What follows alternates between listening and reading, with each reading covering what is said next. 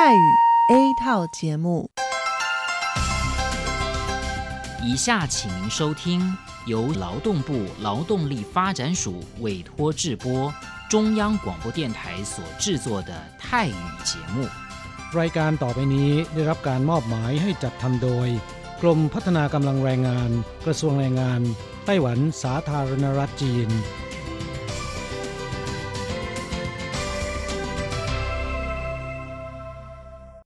เย่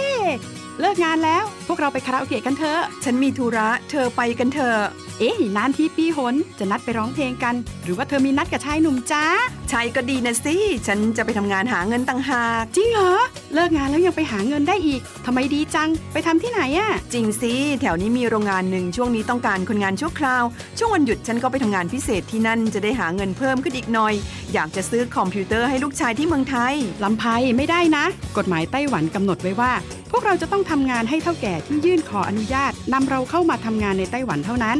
การไปทำงานที่อื่นถือว่าผิดกฎหมายหากถูกจับได้จะถูกยกเลิกใบอนุญาตทำงานไม่เพียงถูกส่งกลับประเทศต่อไปก็เข้ามาทำงานในไต้หวันไม่ได้อีกแล้วฮะรุนแรงขนาดนั้นเลยเหรอจะถูกส่งกลับประเทศไม่สามารถมาทำงานไต้หวันได้อีกงั้นฉันก็ไม่มีทางหาเงินส่งลูกเรียนมหาวิทยาลัยนะสิมันก็แย่กว่าเดิมมาสิใช่แล้วในเมื่อเราเข้ามาทำงานในไต้หวันแล้วก็ควรต้องปฏิบัติตามกฎหมายไต้หวันจึงจะมีโอกาสหาเงินส่งกลับไปช่วยเหลือครอบครัวฉันว่าเธอไปร้องเพลงกับฉันดีกว่านะถูกอย่างที่เธอว่านั่นแหละฉันว่าฉันทำงานตามที่ระบุในสัญญาจ้างงานดีกว่าไม่งั้นแทนที่จะหาเงินได้เยอะกว่าเดิมกลับถูกส่งตัวกลับประเทศซะนี่ใช่แล้วทำงานอย่างถูกต้องตามกฎหมายดีกว่าตอนนี้ไปร้องเพลงกับพวกเราได้หรือยังล่ะผู้ช่วยที่ดีของไต้หวันจูงมือกันก้าวไปข้างหน้ากรมพัฒนากำลังแรงงานร่วมฝ่าฟันไปพร้อมกับคุณสนับสนุนโดยกรมพัฒนากำลังแรงงานกระทรวงแรงงานไต้หวันวันดีสัปดาห์ที่แล้วเธอไปไหนมาเหรอทำไมไม่เจอเลยใช่ฉันกลับเมืองไทยมาเพิ่งกลับมาเมื่อวานก่อนนี่เองแม่ดีจังเลยแต่ทำไมรีบกลับมาเร็วจังล่ะก็ต้องขอบคุณเฒ่าแก่ฉันละเฒ่าแก่ไปทำเรื่องให้ฉันเข้ามาทำงานไต้หวันอีกครั้งโดยผ่านศูนย์บริการจ้างตรงของรัฐบาลไต้หวันฮะการจ้างตรงคืออะไรเหรอทำยากไหมไม่ยากเลยเท่าแกบอกว่าสะดวกมากแล้วก็ไม่ต้องผ่านบริษัทจัดหางานไม่เพียงประหยัดค่าเหนื่อยหน้าที่เมืองไทยนะทำให้ฉันเก็บเงินได้เพิ่มขึ้นช่วยครอบครัวฉันมีชีวิตที่ดีขึ้นด้วยนอกจากนี้ฉันอยู่กับเท่าแกมานานคุ้นเคยกันดีการเดินเรื่องเข้ามาทำงานในไต้หวันโดยวิธีการจ้างตรงเนี่ยยังทำให้ฉันได้ทำงานในสถานที่ที่คุ้นเคยไม่ต้องเสียเวลาปรับตัวให้เข้ากับที่ทำงานใหม่เฒ่าแก่ก็ไม่ต้องปวดหัวว่าจะต้องเริ่มสอนคนใหม่เป็นผลดีกับทุกฝ่ายเลยล่ะแม่ดีจริงๆผมเองสัญญาก็ใกล้ครบแล้วนะเนี่ยต้องรีบกลับไปบอกข่าวดีให้เฒ่าแก่รู้แล้วล่ะจะได้ให้เฒ่าแก่ไปติดต่อที่ศูนย์บริการจ้างตรงเพื่อขอทำเรื่องให้ผมกลับมาทำงานไต้หวันใหม่โดยวิธีจ้างตรงได้เลยแล้วก็จะต้องไปบอกข่าวนี้กับเพื่อนๆทุกคนให้ได้รู้กันด้วยใช่เรื่องดีๆแบบนี้ต้องบอกต่อจะได้ไปใช้บริการกันเยอะๆผู้ช่วยที่ดีของไต้หวันจูงมือกันก้าวไปข้างหน้ากรมพัฒนากำลังแรงงานร่วมฝ่าฟันไปพร้อมกับคุณสนับสนุนโดยกรมพัฒนากำลังแรงงานกระทรวงแรงงานไต้หวัน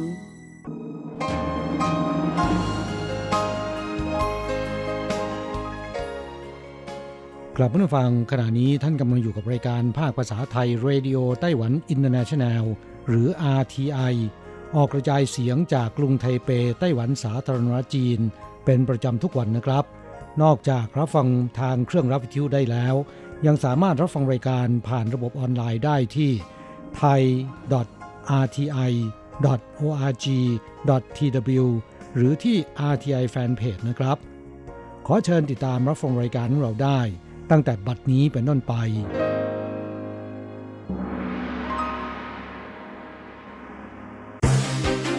ลำดับแรกขอเชิญติดตามรับฟังข่าวประจำวันส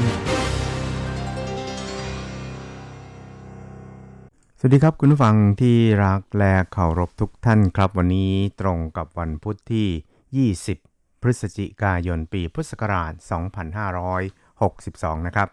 สำหรับข่าวประจำวันจาก RTI ในวันนี้ก็มีผมกฤษณัยสายประภาสเป็นผู้รายงานครับเรามาเริ่มต้นกันที่ข่าวด่วนล่าสุดเกี่ยวกับไต้ฝุ่นนะครับซึ่งถึงแม้ว่าจะเป็นช่วงของฤดูหนาวแล้วก็ตามแต่ว่าก็ยังเกิดไต้ฝุ่นขึ้นมาอีก1ลูกนะครับเป็นลูกที่27ของปีนี้ครับ ซึ่งในตอนเช้าวันนี้นะครับเวลาประมาณ 8:00 น.เนี่ยนะครับก็ปรากฏว่าความกดอากาศต่ำแถบร้อนฝั่งตะวันออกของทะเลฟิลิปปินส์ได้เพิ่มความรุนแรงเป็นไต้ฝุ่นลูกใหม่แล้วนะครับโดยมีชื่อว่า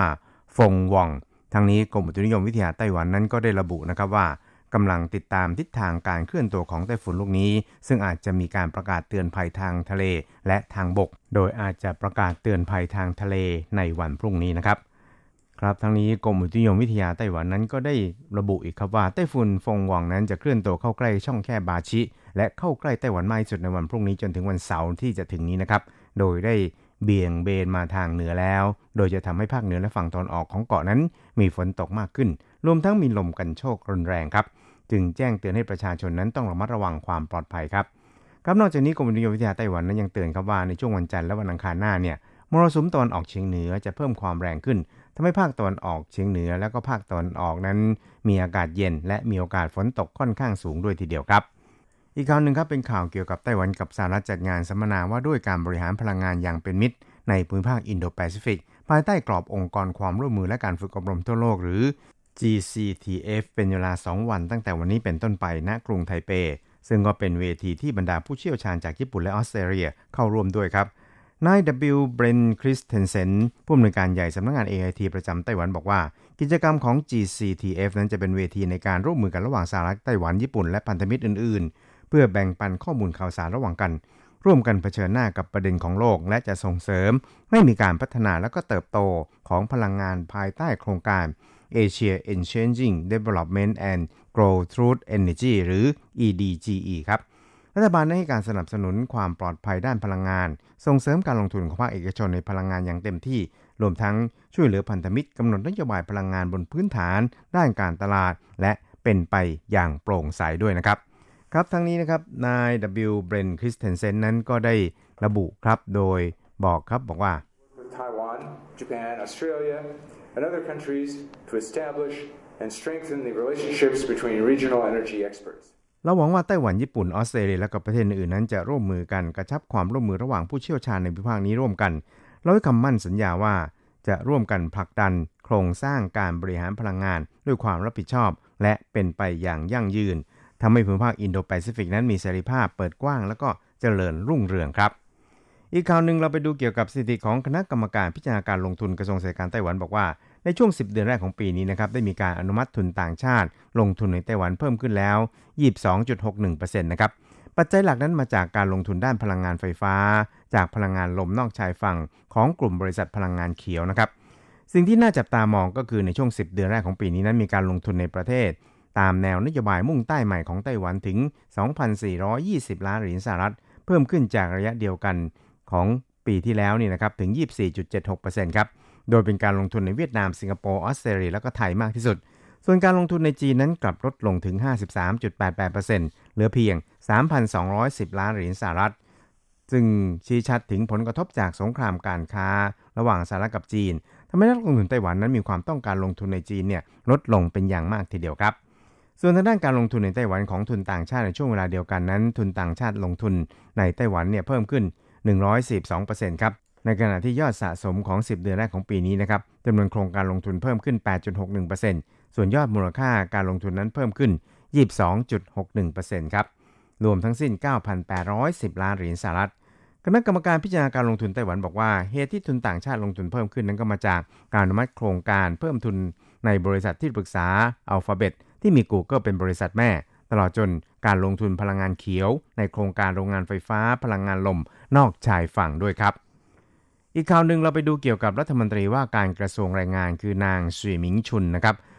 ได้ระบุก่อนเข้าร่วมการประชุมคณะกรรมาการสวัสดิการสังคมและการสาธารณสุขสภานิติแห่งชาติไต้หวันในวันนี้นะครับเกี่ยวกับหลักการมาตรฐานการระบุประเภทการจ้างงานที่มีทั้งสิ้น25หลักการเพื่อเป็นตัวกำหนดความสัมพันธ์ระหว่างนายจ้างกับลูกจ้างโดยระบุว่าแม้จะมีหลักการดังกล่าวแล้วแต่ก็เป็นเพียงแนวทางเท่านั้นแต่ก็จะเป็นพื้นฐานในการกำหนดสถานะของการจ้างงานว่าเป็นการจ้างเหมาหรือเป็นพนักงานประจำหากทั้งสองฝ่ายยังคงมีข้อสงสัยเกี่ยวกับเรื่องนี้ก็สามารถใช้ตารางที่ออกแบบมานี้นะครับพิจารณากำหนดสถานะที่แท้จริงของการจ้างงานระหว่างนายจ้างกับลูกจ้างแต่นางก็ย้ำว่ากระทรวงแรงงานนั้นเข้าใจดีถึงความหลากหลายในการจ้างงาน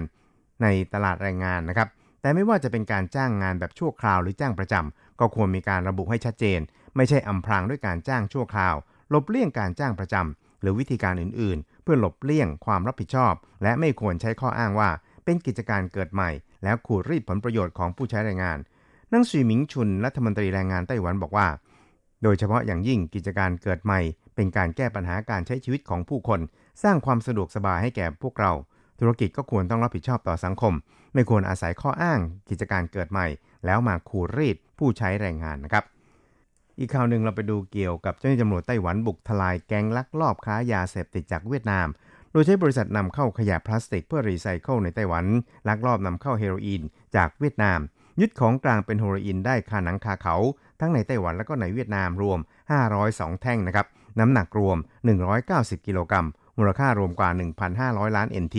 ทุบสถิติการทลายแก๊งค้ายาเสพติดเวียดนามในไต้หวันในช่วง5ปีที่ผ่านมาที่ทั้งสองฝ่ายนั้นได้จัดทำความตกลงความร่วมมือปราบปรามยาเสพติดระหว่างกันครับในข่าวระบุว่าเมื่อเดือนกันยายนที่ผ่านมานะครับอัยการเมืองเกาสงได้รับข่าวกรองจึงเริ่มสืบสวนขยายผลโดยร่วมมือกับหลายฝ่ายทั้งกองเรือพิทักษ์น่านน้ำศุลกากรและก็ฝ่ายตำรวจจะตั้งหน่วยเฉพาะกิจขึ้นซึ่งตรวจพบเฮโรอีนจำนวน56ก้อนซุกซ่อนมาในตู้คอนเทนเนอร์ของบริษัทนำเข้าขยะรีไซเคิลที่กำลังแจ้งขอนำเข้าที่ท่าเรือหมายเลข70ท่าเรือเกาสง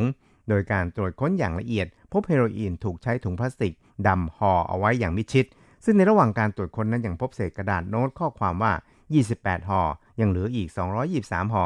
จึงสันนิษฐานว่าเฮโรอีนล็อตนี้นั้นแบ่งเป็น2ล็อตล็อตแรกถูกจับได้จำนวน28ห่อห่อละ2ก้อนรวม56แท่งส่วนที่เหลืออีก223ห่อยังต้องสืบสวนหาร่องรอยต่อไปซึ่งในเวลาต่อมานะครับก็ได้มีการตรวจค้นบัญชีของคนร้ายพบค่าเช่าบ้านหลังหนึ่งในนครโฮจิมินห์จึงสันนิษฐานว่าน่าจะเป็นแหล่งซุกซ่อนเฮโรอีนในเวียดนามจึงแจ้งให้ฝ่ายเวียดนามทราบและเข้าตรวจค้นนะครับพบเฮโรอีนของกลางดังกล่าวจำนวน446แท่งรวมยึดได้ทั้งหมดในไต้หวันและเวียดนามถึง502แท่งมูลค่ารวม 1,500 ล้าน NT ครับอีกคราวนึงครับเราไปดูเกี่ยวกับสาวอินโดสุดแสบนะครับยกเขาในจ้างเก่าถึง2ล้าน NT ครับแต่ว่าไม่รอดถูกรวบพร้อมกับแฟนหนุ่มรวมของกลางด้วยครับอาม่าวัย65ปีสู้ซาเก็บหอมรอมริบเงินที่ได้จากการขายผักในตลาดในแต่ละวันนะครับเก็บไว้ในตู้เซฟที่บ้านเป็นอย่างดี 2.08 ล้าน NT ปรากฏว่าเมื่อ2วันก่อนได้อันตรธานเข้ากรีบเมฆไปทั้งตู้ต้องวิ่งโร่ไปแจ้งความที่สถานีตำรวจติดตามหาตัวคนร้ายให้ได้นะครับจนได้เบาะแสว่าผู้อนุบาลชาวอินโดนีเซียที่อาม่าเคยจ้างมาช่วยงานที่บ้านแต่ว่าหนีแท็กไปก๊อปปี้กุญแจเซฟเอาไว้ได้ย่องกลับมาที่บ้านอาม่าพร้อมกับแฟนหนุ่มช่วยกันยกตู้เซฟไปทั้งตู้ซึ่งตำรวจจึงติดตามจนได้ร่องรอยของบุคคลทั้งสองและจับได้โดยละม่อม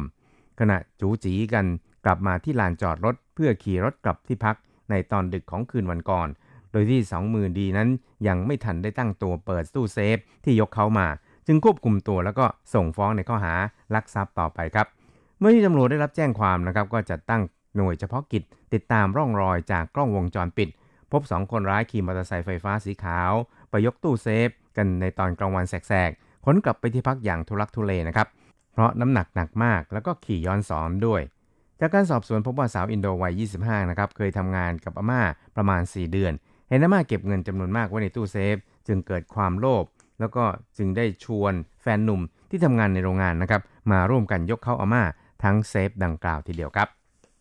สุดท้ายเราไปดูข่าวเกี่ยวกับกิจกรรมว่าวที่ลู่กั่งกันครับ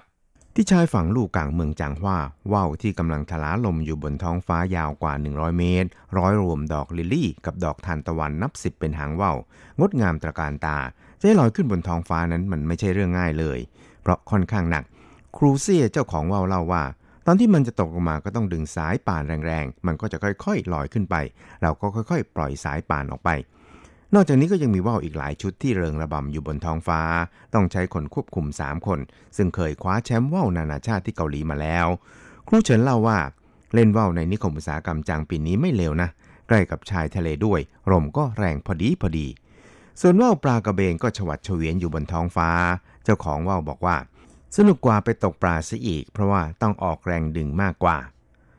อากาศเย็นสบายแบบนี้เล่นว่าวริมทะเลที่ลู่กั่งจะจัดงานเทศกาลว่าวชุนเหลียนซึ่งก็คือคำอวยพรวันตรุษจีนในวันอาทิตย์ที่24นี้อย่าลืมแวะไปชมกันนะครับ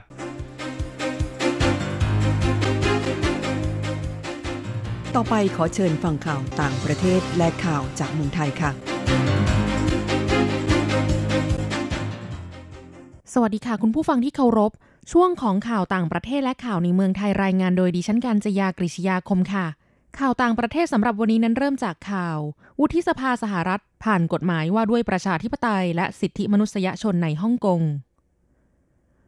วุฒิสภาสหรัฐผ่านร่างกฎหมายว่าด้วยประชาธิปไตยและสิทธิมนุษยชนในฮ่องกงด้วยคะแนนเสียงเอกฉันท์โดยจะส่งให้สภาผู้แทนราษฎรพิจารณาปรับเนื้อหาของร่างกฎหมายฉบับวุฒิสภาและฉบับสภาผู้แทนราษฎรที่ผ่านการรับรองเมื่อเดือนที่แล้วรวมเข้าเป็นร่างเดียวกันและลงมติในชั้นสภาผู้แทนราษฎร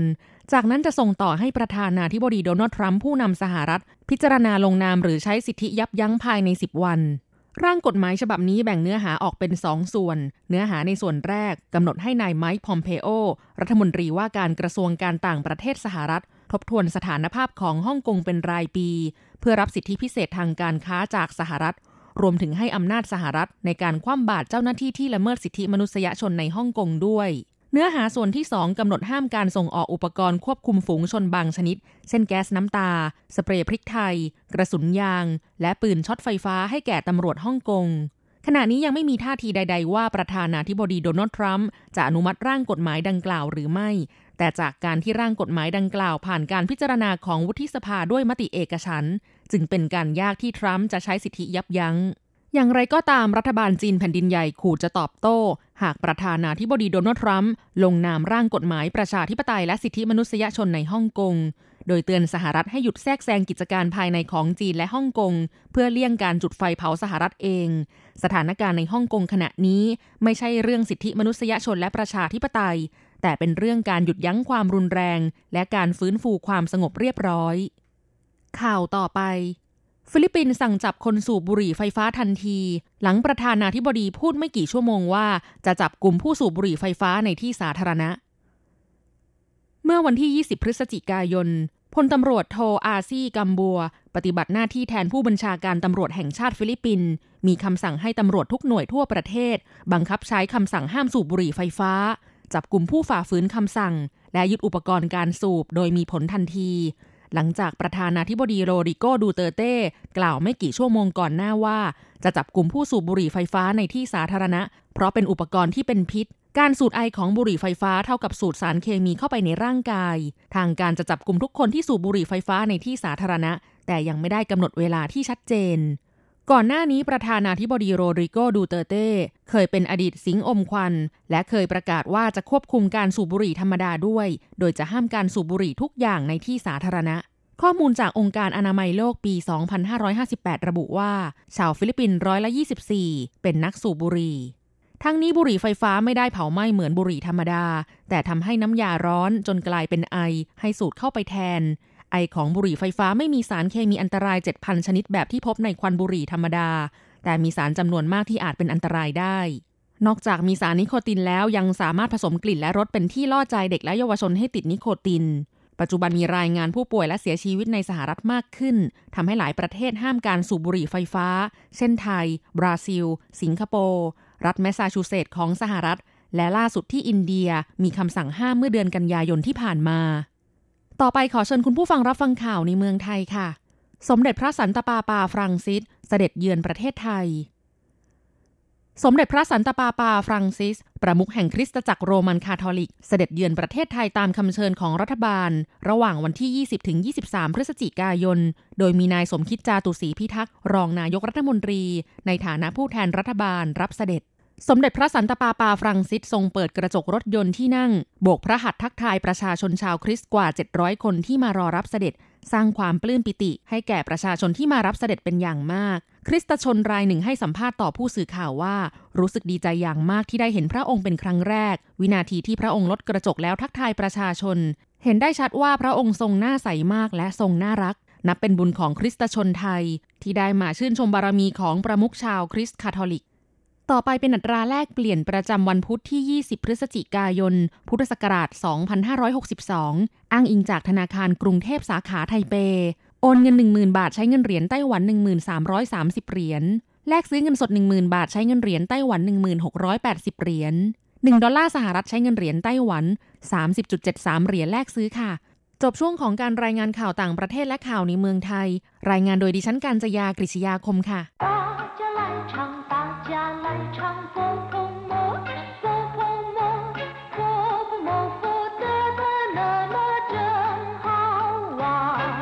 สวัสดีครับเพื่อนผู้ฟัง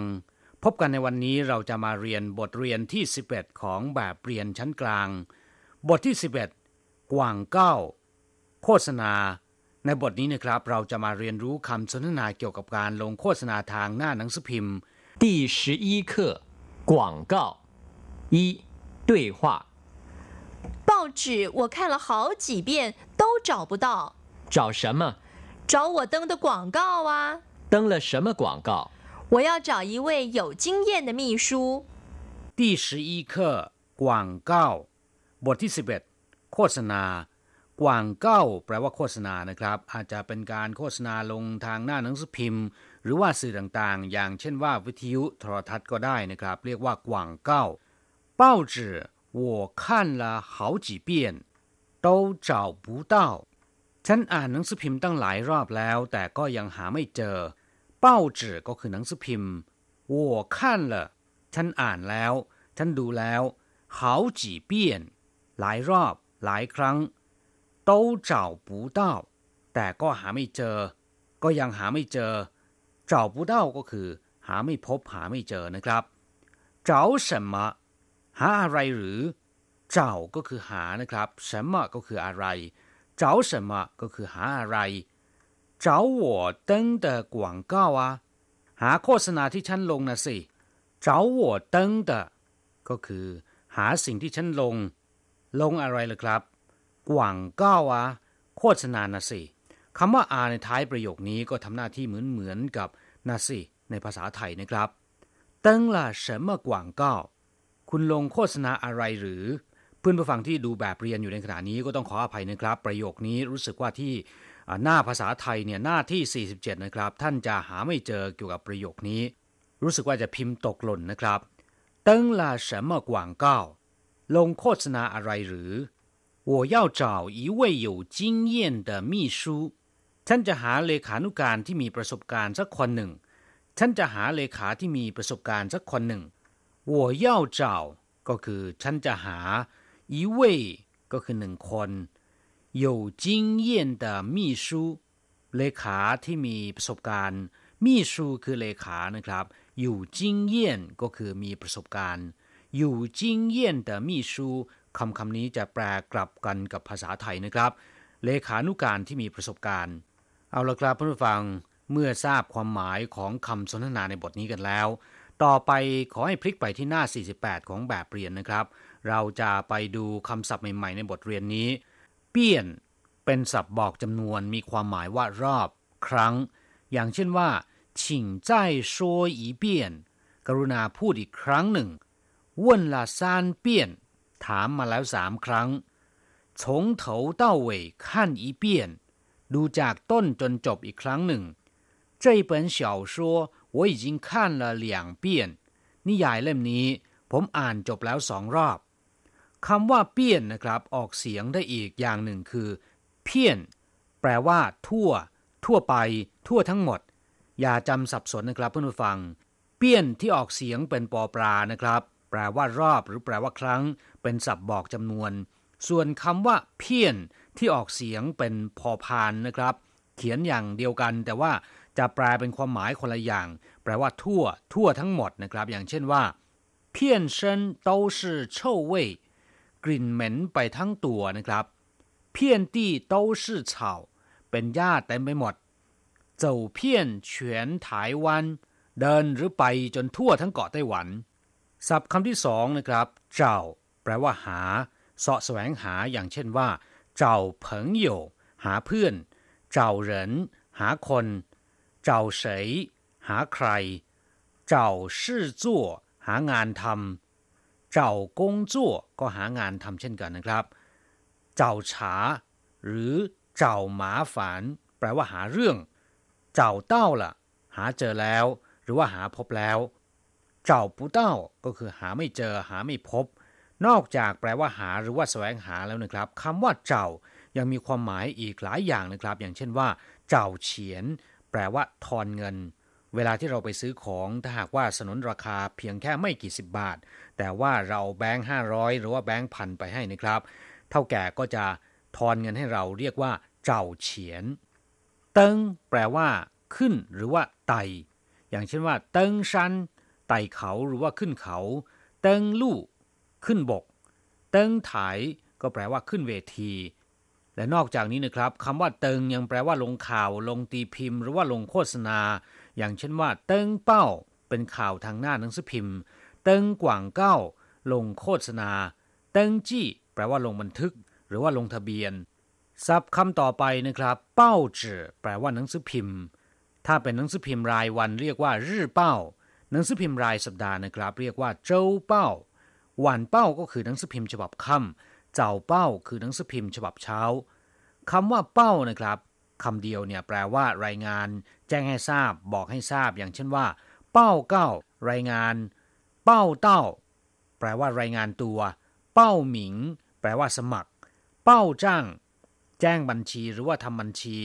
นอกจากแปลว่าแจ้งรายงานหรือว่าบอกให้ทราบแล้วนะครับคำว่าเป้ายังมีความหมายอีกหลายความหมายด้วยกันเมื่อนำไปรวมกับคำอื่นๆนะครับอย่างเช่นว่าเป้าเฉา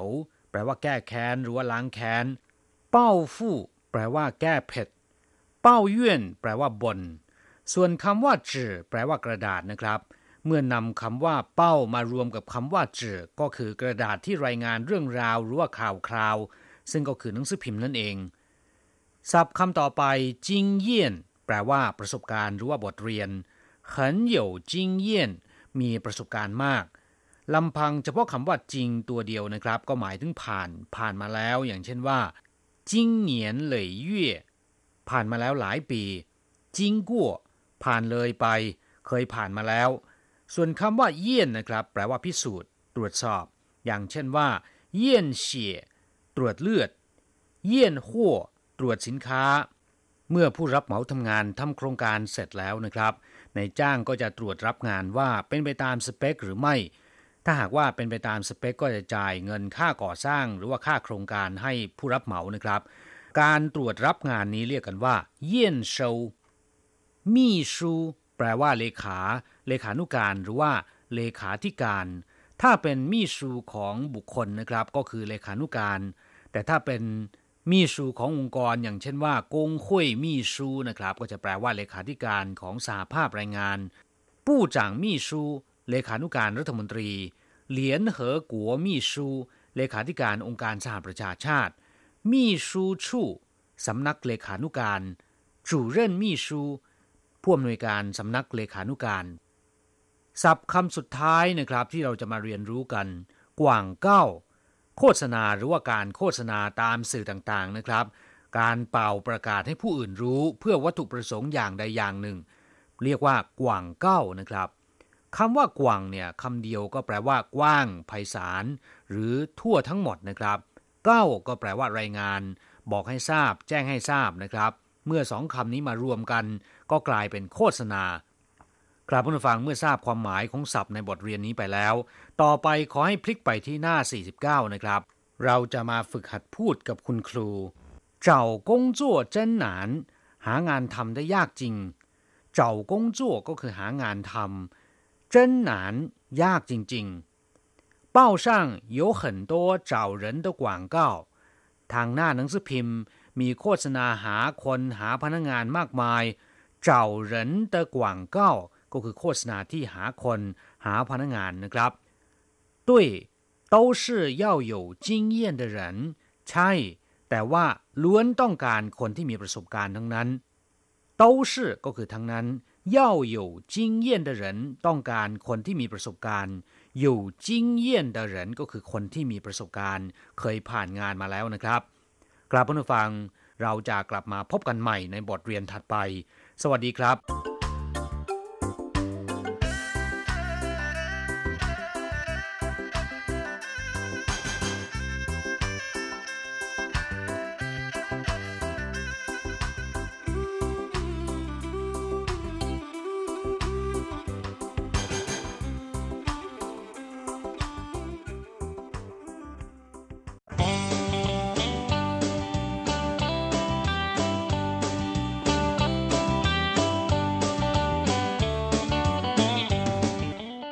คุณผู้ฟังขณะนี้ท่านกำลังอยู่กับรายการภาคภาษาไทย RTI เอเชียสัมพันธ์ลำดับต่อไปขอเชิญท่านมาร่วมให้กำลังใจแด่เพื่อนแรงงานไทยที่ประสบปัญหาและความเดือดร้อนในช่วงไขปัญหาแรงงาน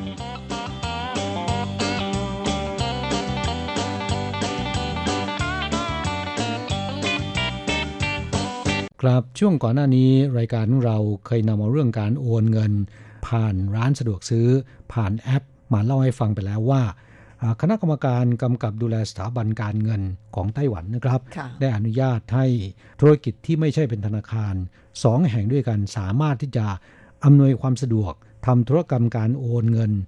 สำหรับคนงานต่างชาติผ่านแอปผ่านร้านสะดวกซื้อได้นะฮะค่ะซึ่งก็จะอำนวยความสะดวกให้แก่แรงงานต่างชาติที่ไม่มีเวลาไปโอนเงินที่ธนาคารนะคะครับเรื่องนี้อนุญาตมาตั้งแต่ปลายปีที่แล้วนะครับจนถึงขณะนี้คืบหน้าไปถึงไหนรายการวันนี้เรานำมาเล่าให้ฟังกันนะครับคิดว่าน่าจะมีหลายท่านสนใจเหมือนกันเพราะว่าเรื่องของการโอนเงินนั้นมันต้องไปโอนกันทุกเดือนนะคะสำหรับแรงงานต่างชาติเพราะฉะนั้นหากการโอนเงินสะดวกไปโอนกันที่ร้านสะดวกซื้อใกล้ที่ทำงานใกล้ที่พักได้เนี่ยก็จะเป็นประโยชน์อย่างยิ่งนะคะพูดถึงเรื่องการโอนเงินในไต้หวันนะครับ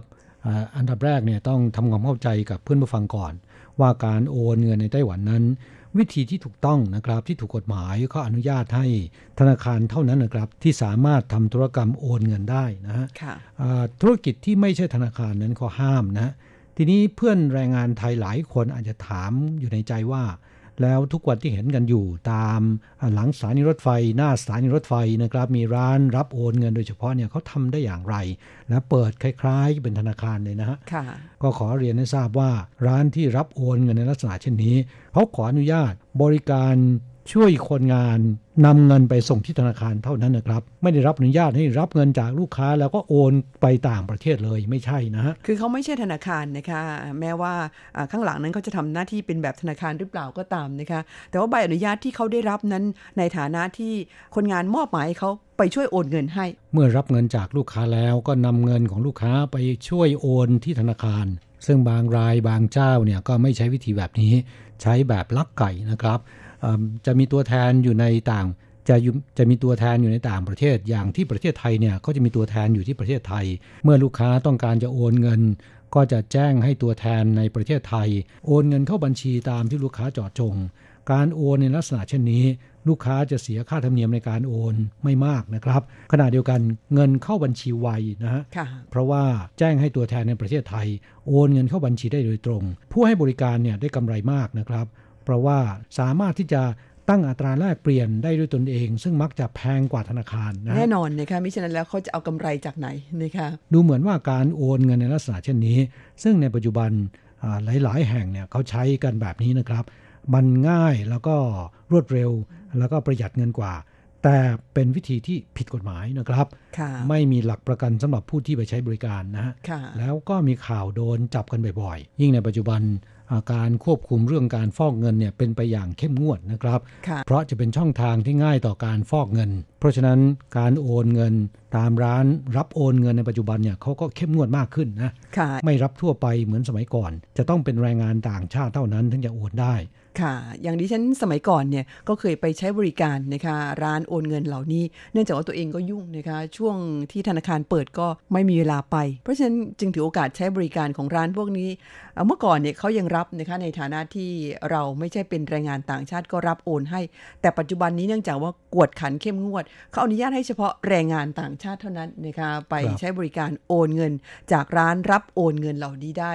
คนที่มาอยู่ที่นี่ในฐานะอื่นเนี่ยไม่อนุญาตให้โอนนะคะครับต้องไปโอนตามธนาคารตามปกติจะใช้ช่องทางจากร้านรับโอนเงินเหล่านี้ไม่ได้ทั้งนี้เนื่องจากทางการไต้หวันมีการเพ่งเล็งอย่างมากนะฮะเม็ดเงินในธุรกิจนี้ค่อนข้างจะมหาศาลแล้วก็อย่างที่เรียนไปมีหลายเจ้าที่ผิดกฎหมายนะครับซึ่งทางการเนี่ยเห็นว่าการโอนเงินในลักษณะเช่นนี้นะครับเป็นช่องทางในการฟอกเงินได้ง่ายอย่างไรก็ตามเนื่องจากในปัจจุบัน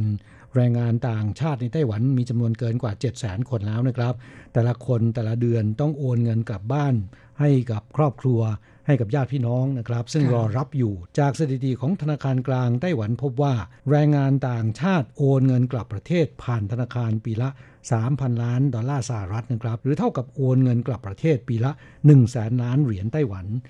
เฉลี่ยแต่ละคนเนี่ยโอนเงิน $300-$400 ดอลลาร์สหรัฐหรือประมาณ $10,000-$12,000 เหรียญไต้หวันกล่าวอีกในหนึ่งก็คือแรงงานต่างชาติส่วนใหญ่โอนเงินกลับบ้านประมาณครึ่งหนึ่งของเงินเดือนนะครับซึ่งก็เป็นเงินจำนวนมหาศาลเลยทีเดียวนะฮะแต่สภาพแวดล้อมในการโอนเงินในปัจจุบันไม่ค่อยเป็นมิตรและไม่เอื้ออำนวยต่อแรงงานต่างชาติอย่างมากนะครับเรื่องการโอนเงินเนี่ยต้องไปโอนกันที่ธนาคารอย่างถูกกฎหมายปกติเนี่ยธนาคารจะเปิดทำการในช่วงเวลาทำการเท่านั้นนะครับซึ่งก็เป็นช่วงที่คนงานก็ต้องทำงานนะไม่มีเวลาที่จะไปโอนเงินในช่วงวันหยุดธนาคารก็หยุดทำการอันนี้เราทราบกันดีนะคะ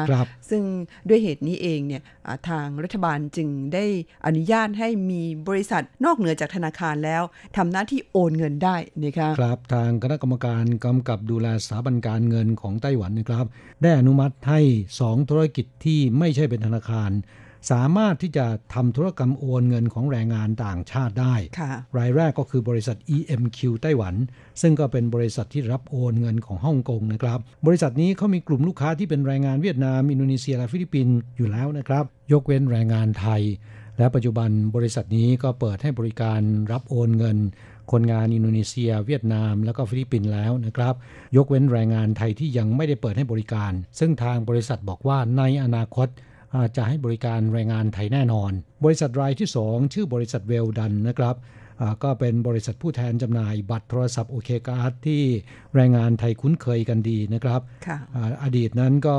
เป็นผู้ให้บริการช่วยโอนเงินผ่านร้านสะดวกซื้ออยู่แล้วด้วยค่าบริการ99เหรียญและก็ได้รับอนุมัติให้เป็นผู้ทำธุรกรรมโอนเงินของแรงงานต่างชาติเป็นการเฉพาะซึ่งเดิมทีเตรียมให้บริการโอนเงินแก่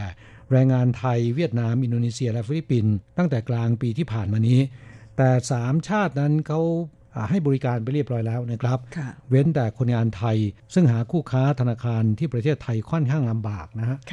โดยปัจจุบันบริษัทนี้ร่วมมือกับธนาคารกรุงเทพในไทเปเปิดให้บริการแก่แรงงานไทยโอนเงินกลับบ้านได้โดยต้องดาวน์โหลดแอปจาก Play Store ในมือถือระบบ Android นะครับจากนั้นติดตั้ง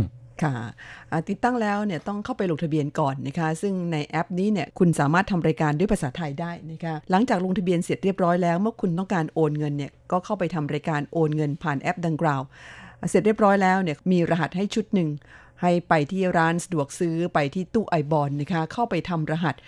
ซึ่งเสร็จเรียบร้อยแล้วเนี่ยเครื่องนี้ก็จะพิมพ์ใบจ่ายเงินออกมานะคะนำใบจ่ายเงินไปที่เคาน์เตอร์จ่ายเงินนั่นจึงจะเสร็จสิ้นขั้นตอนการโอนเงินครับการโอนเงินแต่ละครั้งไม่เกิน 20,000 เหรียญและไม่ว่าจะโอนเงินเท่าไหร่นะครับคิดเป็นครั้งละ150เหรียญ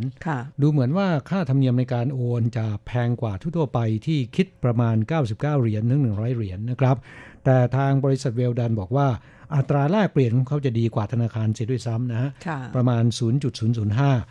โอน 10,000 บาทเนี่ยก็จะ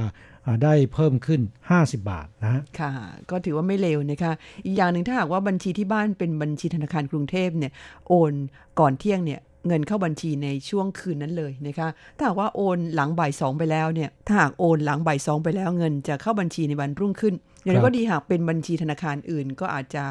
ล่าช้าไปวัน2วันนะคะครับการโอนเงินผ่านแอปผ่านร้านสะดวกซื้อของบริษัทเวลดันที่ว่านี้นะครับเป็นวิธีที่ถูกต้องตามกฎหมายนะฟังดูแล้วอาจจะยุ่งยากกันนิดหนึ่งแต่ในปัจจุบันการโอนเงินรู้สึกว่าจะมีหลายแอปเหลือเกินนะฮะวิธีการก็คล้ายๆกันแต่ว่าของเวลดันนั้นเป็น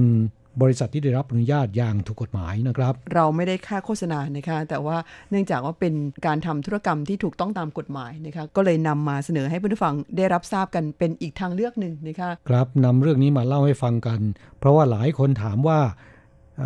เคยรายงานไปแล้วเห็นเงียบไปเคยรายงานไปแล้วเห็นเคยรายงานไปแล้วแต่ว่าเงียบไปนะครับตอนนี้นำมาเล่าถึงผลคืบหน้าให้ฟังว่าดำเนินการไปถึงไหนแล้วแม้นอาจจะยังไม่สะดวกอย่างเต็มที่ 100% แต่ก็มีความคืบหน้าไปในระดับหนึ่งนะครับค่ะและทางบริษัทเปิดเผยว่าในอนาคตอันใกล้นี้เขาจะไปเปิดบริษัทที่เมืองไทยเองนะคะเพื่อที่จะให้สะดวกต่อการโอนเงินโดยไม่จำเป็นต้องผ่านธนาคารอีกนะคะเนื่องจากว่าเขาได้รับอนุญาตให้สามารถโอนเงินได้อย่างถูกต้องตามกฎหมายในอนาคตเนี่ยก็จะยิ่งสะดวกค่าธรรมเนียมและอัตราแลกเปลี่ยนก็น่าจะดียิ่งขึ้นนะคะ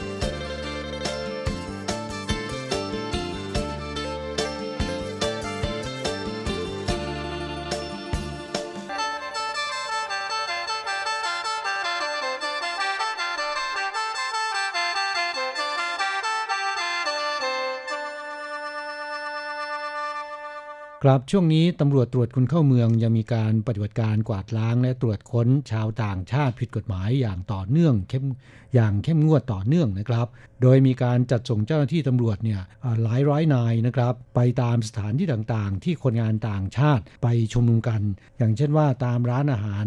ตามหน้าสถานีรถไฟหลังสถานีรถไฟหรือตามแหล่งช้อปปิ้งต่างๆที่คนงานต่างชาตินิยมไปใช้บริการนะครับโดยวันที่19ตุลาคมที่ผ่านมานี้นะครับตำรวจตรวจคนเข้าเมืองหลายร้อยนายนะครับสามารถตรวจพบและจับกุมชาวต่างชาติผิดกฎหมายวันเดียวนะได้387คนซึ่งในจำนวนนี้นะครับส่วนใหญ่ก็เป็นคนงานที่หลบหนีนายจ้างมี240คนนะครับซึ่งก็ประกอบด้วยแรงงานอินโดนีเซียมากที่สุดนะครับ122คนแรงงานเวียดนาม112คนนอกนั้นก็เป็นชาวต่างชาติที่เดินทางเข้าสู่ไต้หวันโดยถือวีซ่าท่องเที่ยวซึ่งโดยมากเป็นชาวอินโดนีเซียและชาวเวียดนามนะค่ะก็อยู่เกินกำหนดที่เขาอนุญาตนะคะก็พูดง่ายๆก็คือลักลอบเข้ามาทำงานนั่นเองปฏิบัติการกวาดล้างคนต่างชาติผิดกฎหมายยังคงดำเนินต่อไปอย่างต่อเนื่องนะคะเนื่องจากว่าในปัจจุบันนี้นั้นปรากฏว่ามีคนที่ลักลอบเข้ามาทำงานในไต้หวันแบบผิดกฎหมายและคนงานต่างชาติที่หลบหนีนายจ้างเดิมออกไปทำงานผิดกฎหมายนั้นยังคงอยู่ในจำนวนที่สูงมากนะคะเฉพาะคนงานที่หลบหนีก็มีประมาณ 47,000 กว่าคนแล้วนะคะดังนั้นคิดว่าปฏิบัติการกวาดล้างนี้ยังคงดำเนินต่อไปเรื่อยๆแล้วก็มีข่าวว่าจับกันได้ทุกวันเหมือนกันนะคะในจำนวนนี้เนี่ยมีข่าวนี้ฉันเห็นว่าค่อนข้างพิเศษหน่อยเอามาเล่าให้ฟังก่อนนะคะครับนั่นก็คืออย่างที่คุณเล่าไปปกติแล้วเจ้าหน้าที่สำนักงานตรวจคนเข้าเมืองหรือตำรวจตรวจคนเข้าเมืองเนี่ยมักจะไปตรวจจับแถวๆที่คนงานต่างชาตินิยมไปชุมนุมกันนะคะแต่รายนี้นั้นไม่ใช่เขาจับได้ในพื้นที่ทำการเกษตรนะคะครับซึ่งก็ขาดแคลนแรงงานอย่างหนักนะครับค่ะข่าวบอกว่าสำนักงานตรวจคนเข้าเมืองไถตรงเขตใต้เนี่ยได้รับแจ้งนะคะว่ามีนายหน้าผิดกฎหมายใช้รถเก๋งหรูหราราคานับล้านพาคนงานไปส่งเพื่อไปทำงานในสวนน้อยนานะคะครับเพื่อจะหลีกเลี่ยงการตรวจจับของเจ้าหน้าที่ตำรวจนะครับเพราะว่าโดยทั่วไปรถที่ลำเลียงหรือบรรทุกคนงานต่างชาติไปทำงานเนี่ยส่วนใหญ่เป็นรถบรรทุกหรือว่ารถตู้นะฮะน้อยรายนักที่จะใช้รถเก๋งหรูโดยมากแล้วเนี่ยตำรวจก็จะไม่ตรวจรถประเภทนี้นะครับค่ะเนื่องจากว่ามันไม่น่าจะเป็นไปได้นะคะครับแต่รายนี้พิเศษนะเขาคงรู้ดีนะคะแหมนี่ถือว่าเป็นเขาเรียกว่าเน่หังนะคะรู้จริงก็คือคิดว่าตำรวจคงมองข้ามไปนะคะใช้รถเก๋งราคานับล้านนะคะพาคนงานไปทำงานที่ฟาร์มเกษตรซึ่งที่ทำงานก็คือสวนน้อยนานะคะที่เมืองไถตงปรากฏว่าตำรวจก็ไปดักซุ่มรอสังเกตการอยู่หลายวันจนแน่ใจว่าใช่แน่นอนนะคะและวันหนึ่งในช่วงเช้าเนี่ยก็ไปดักซุ่มปรากฏว่ารถเก๋งคันนี้โผล่ขึ้นมานะคะขับไปตามถนนที่จะมุ่งไปสู่สวนน้อยนาแห่งนี้ตำรวจใช้วิธีการดักหน้าดักหลังนะคะใช้รถ2คันเพื่อป้องกันไม่ให้ขับหนีไปปรากฏว่าพอตำรวจตรวจคนเข้าเมืองลงมาเพื่อขอตรวจเท่านั้นแหละคนขับซึ่งเป็นนายจ้างนะคะตกใจว่าเป็นไปได้ยังไงนะคะก็สามารถจับคนงานผิดกฎหมายได้3รายนายจ้างซึ่งเป็นเจ้าของสวนน้อยนาแล้วก็นายหน้าผิดกฎหมายนะคะจากการสอบปากคำเนี่ยนายจ้างรายนี้บอกว่าลงทุนใช้เงินนับล้านซื้อรถเก๋งหรูนะคะมาเพื่อที่จะใช้ขนคนงานไปทำงานที่สวนน้อยนาแล้วก็ยอมรับว่าเคยใช้คนงานต่างชาติผิดกฎหมายมาเป็นเวลานานแล้วนะคะและทราบดีว่าโดยทั่วไปตำรวจมักจะตรวจค้นที่เป็นรถตู้นะคะแล้วก็รถบรรทุกทั้งหลายแหละใช้รถเก๋งเนี่ยคิดว่าไม่น่าจะถูกจับนะคะ รายนี้โชคร้ายนะครับอาจจะมีนายหน้าเถื่อนอีกหลายรายใช้วิธีแบบนี้ก็ได้แต่ไม่โดนจับนะดิฉันก็ว่าอย่างนั้นแหละค่ะปรากฏว่าหลังจากถูกจับแล้วเนี่ยเขาต้องถูกปรับเป็นเงินตั้งแต่ 150,000 ถึง750,000 เหรียญนะคะแต่ถ้าหากว่าภายในเวลา5ปีทำผิดซ้ำอีกเนี่ยเที่ยวนี้มีโทษอาญาแล้วจำคุกไม่เกิน3ปีหรือถูกปรับ 1,200,000 เหรียญหรือทั้งจำทั้งปรับครับอีกรายหนึ่งเป็นแรงงานหญิงอินโดนีเซียนะครับอยู่ที่นครเกาสงนะฮะรายนี้หลบหนีนายจ้างแต่ไม่ยอมเกรงถูกจับกุมนะครับชอบไลฟ์สดขณะที่ร้องเพลงแล้วก็รับประทานหม้อไฟรีวิวหม้อไฟไปด้วยนะฮะทำตัวเป็นเน็ตไอดอลนะคะครับขณะที่ไลฟ์สดเนี่ยมีแฟนคลับติดตามหลายพันคนนี่ค่อนข้างดังนะครับกลายเป็นเน็ตไอดอลชื่อดังในหมู่คนงานอินโดนีเซียนะฮะคนเราเมื่อโด่งดังแล้วนะครับก็มักจะมีคนอิจฉาหมั่นไส้นะ จึงมีคนไปแจ้งความตำรวจตามไปจับกุมแรงงานหญิงอินโดนีเซียอายุ25ปีรายนี้ได้ที่ร้านอาหารแห่งหนึ่งนะครับใกล้กับสถานีรถไฟนครเกาสงนะฮะแรงงานหญิงอินโดนีเซียรายนี้เนี่ยขณะที่ถูกจับกุมกำลังร้องเพลงทานอาหารแล้วก็ไลฟ์สดปรากฏว่าในร้านเนี่ยมีแฟนคลับเต็มเลยนะฮะโอ้ยค่ะท่าทางจะดังนะคะเนี่ยตำรวจเข้าไปตรวจสอบหลังจากที่ยืนยันได้ว่าเป็นคนงานหลบหนีนายจ้างแล้วเนี่ยก็คุมตัวไปที่สถานกักกันเพื่อที่จะดำเนินการส่งกลับประเทศแต่มีสิ่งหนึ่งที่แรงงานหญิงอินโดนีเซียรายนี้ไม่เข้าใจและยังสงสัยถามตำรวจบอกว่ารู้ได้ไงว่าเขากำลังไลฟ์สดอยู่ที่นั่นทั้งที่เขาใช้ภาษาอินโดนีเซียแฟนคลับทั้งหลายก็เป็นชาวอินโดนีเซียทั้งนั้นตำรวจก็เปิดเผยว่ามีคนแจ้งความมาถึงตอนนี้แรงงานหญิงอินโดนีเซียรายนี้ถึงได้ถึงบางอ้อนะครับจบไปแล้วคนที่ผิดกฎหมายนะคะโดยเฉพาะแรงงานผิดกฎหมายนั้นส่วนมากจะทำตัวสงบเสงี่ยมนะคะไม่กล้าที่จะเปิดเผยตัวเองมากถึงขนาดนี้เจ้านี้นี่ถึงขั้นที่ไลฟ์สดทำตัวเป็นเน็ตไอดอลราวกับตัวเองไม่เคยได้ทำอะไรผิดกฎหมายมาก่อนนะคะท้ายที่สุดก็โดนตำรวจรวบตัวจนได้นะคะครับก็ขอเตือนเพื่อนแรงงานไทยไว้ด้วยว่าแม้นจำนวนคนงานไทยที่หลบหนีจะไม่ค่อยมากนะครับมีสัดส่วนน้อยนะฮะแต่ก็ยังคงมีการหลบหนีอย่างต่อเนื่องเช่นกันการหลบหนีกลายเป็นแรงงานผิดกฎหมายไม่มีหลักประกันนะครับแล้วก็ต้องอยู่อย่างหลบๆซ่อนๆเสียสุขภาพจิตนะครับการทำมาหากินเนี่ยก็ไม่ง่ายอย่างที่คิดเพราะฉะนั้นอย่าคิดหลบหนีเลยนะครับค่ะมีปัญหาหาทางแก้ไขกันในขณะที่คุณยังเป็นคนงานที่ถูกกฎหมายจะดีกว่านะคะเพราะว่ายังมีหน่วยงานอีกมากมายที่คอยให้ความช่วยเหลือกันอยู่ค่ะครับช่วงนี้เราจะมาแวะพักฟังเพลงสักหนึ่งเพลงนะครับจากการขับร้องของพหพลเพลงที่ชื่อว่าตาแดงๆนะ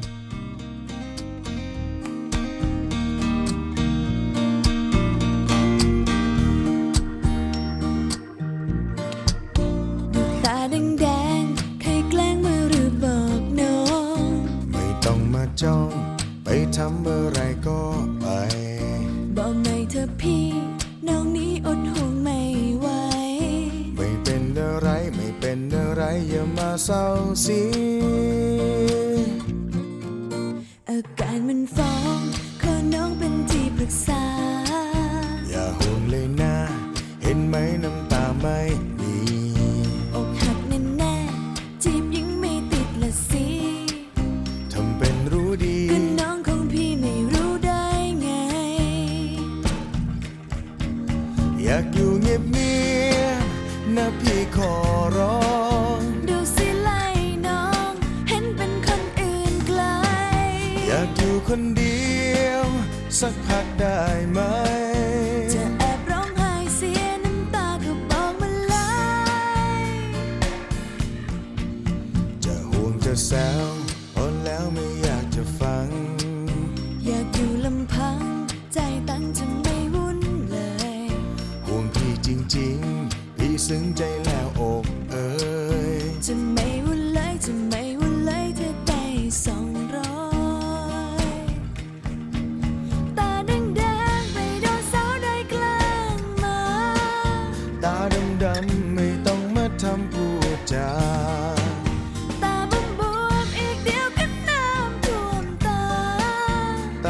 ใส่ไปไหนก็ไปไม่ต้องมา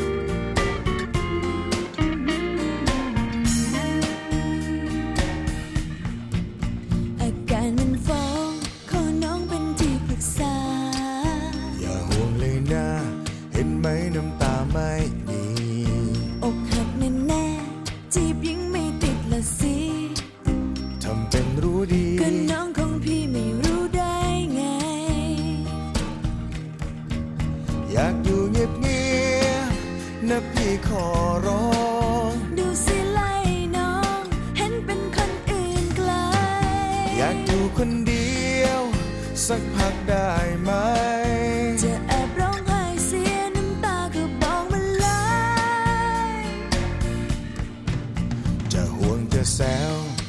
แล้วไม่อยากจะฟังอยากอยู่ลำพังใจตั้งจะไม่วุ่นเลยห่วงพี่จริงๆพี่ซึ้งใจแล้วอบเอ่ยจะไม่วุ่นเลยจะไม่วุ่นเลยเธอใจ200จะไม่วุ่นเลยจะไม่วุ่นเลยเธอใจ200จะไม่วุ่นเลยจะไม่วุ่นเลยเธอใจ200ครับช่วงนี้จะเข้าสู่ฤดูหนาวแล้วนะครับอากาศเริ่มเย็นเริ่มหนาวแล้วนะฮะค่ะสิ่งที่ตามมาก็คือโรคไข้หวัดใหญ่จะระบาดหนักนะคะนอกจากไข้หวัดใหญ่แล้วยังมีไข้หวัดอีกชนิดหนึ่งอันเนื่องมาจากเราสวมใส่เสื้อผ้าไม่เพียงพอนะคะร่างกายขาดความอบอุ่นเนี่ยก็จะทำให้เป็นหวัดเป็นไอได้เหมือนกันค่ะครับช่วงเริ่มเข้าสู่ฤดูหนาวร่างกายของเราจะปรับตัวไม่ทันต้องระมัดระวังอย่างยิ่งนะครับโดยเฉพาะไข้หวัดอย่างที่คุณอัญชันบอกไปแล้วนะฮะและในไต้หวันช่วงปลายเดือนตุลาคมเดือนพฤศจิกายนเนี่ยนะครับก็จะเป็นช่วงที่เริ่มฉีดวัคซีนป้องกันไข้หวัดใหญ่นะฮะปีนี้เริ่มฉีดวัคซีนป้องกันไข้หวัดใหญ่ตั้งแต่วันที่15พฤศจิกายนเป็นต้นมานะคะครับการฉีดวัคซีนป้องกันไข้หวัดใหญ่นั้นหากว่าเป็นผู้ที่มีอายุ60ปีขึ้นไปหรือว่าเด็กนะครับและกลุ่มเสี่ยงที่เป็นผู้ทำงานเป็นแพทย์เป็นพยาบาลจะได้รับการฉีดฟรีนะครับแต่อย่างไรก็ตามสำหรับแรงงานไทยนะครับรายการของเราก็แนะนำว่าออกเงินเองไปฉีดวัคซีนป้องกันไข้หวัดใหญ่ก็จะเป็นการดีไม่น้อยนะครับคุ้มค่านะเพราะว่าการฉีดวัคซีนไข้หวัดใหญ่เนี่ยค่าใช้จ่ายไม่ถึงกับแพงมากนักไม่เกิน 1,000 เหรียญนะครับแต่สามารถป้องกันได้ในระดับหนึ่งโดยเฉพาะไข้หวัดใหญ่ที่ระบาดค่ะ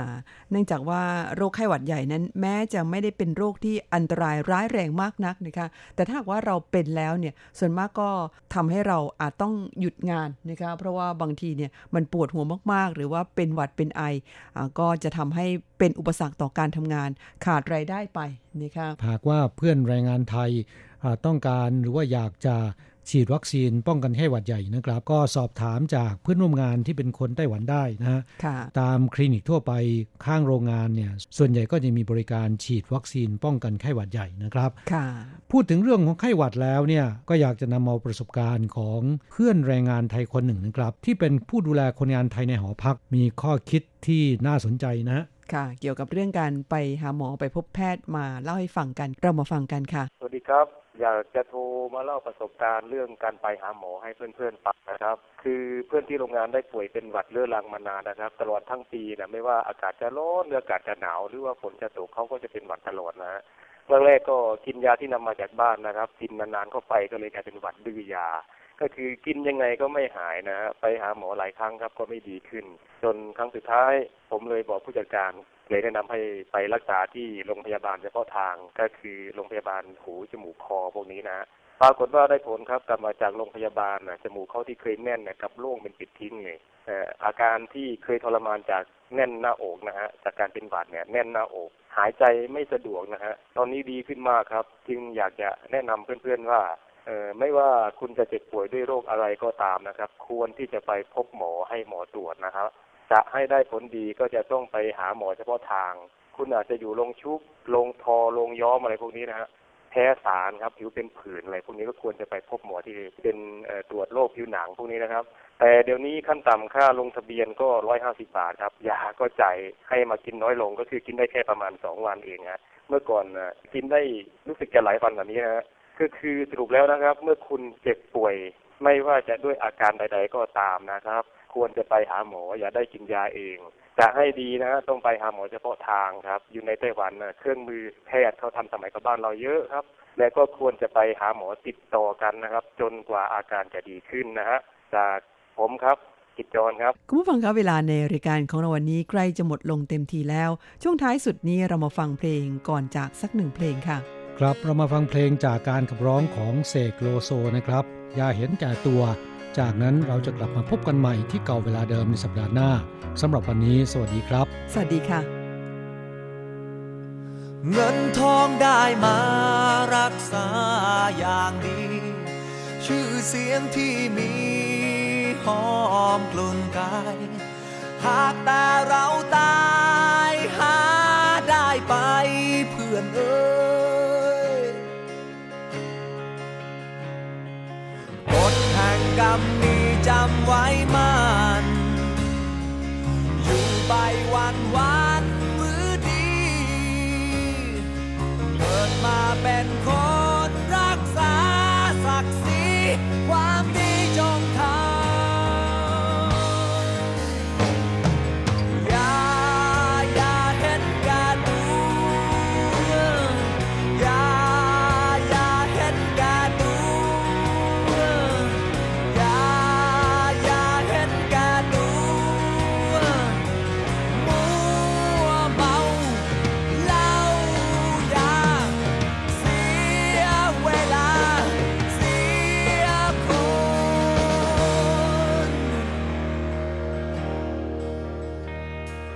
รักษาความดีที่พอมีเธอทำแล้วไม่เกิดศรัทธาแสงธรรมนำทางส่องสว่างตาพาเราก้าวไป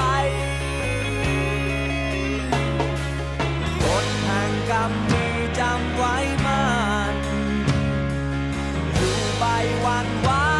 มื้อดีเกิดมาเป็นคนรักษาศักดิ์ศรี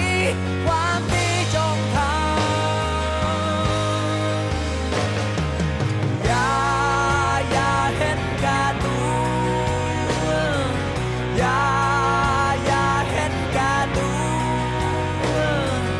อย่าเห็นแก่ตัวมัวเมาเหล้ายาเสียเวลาเสียคน อย่าเห็นแก่ตัวอย่าเห็นแก่ตัวอย่าเห็นแก่ตัว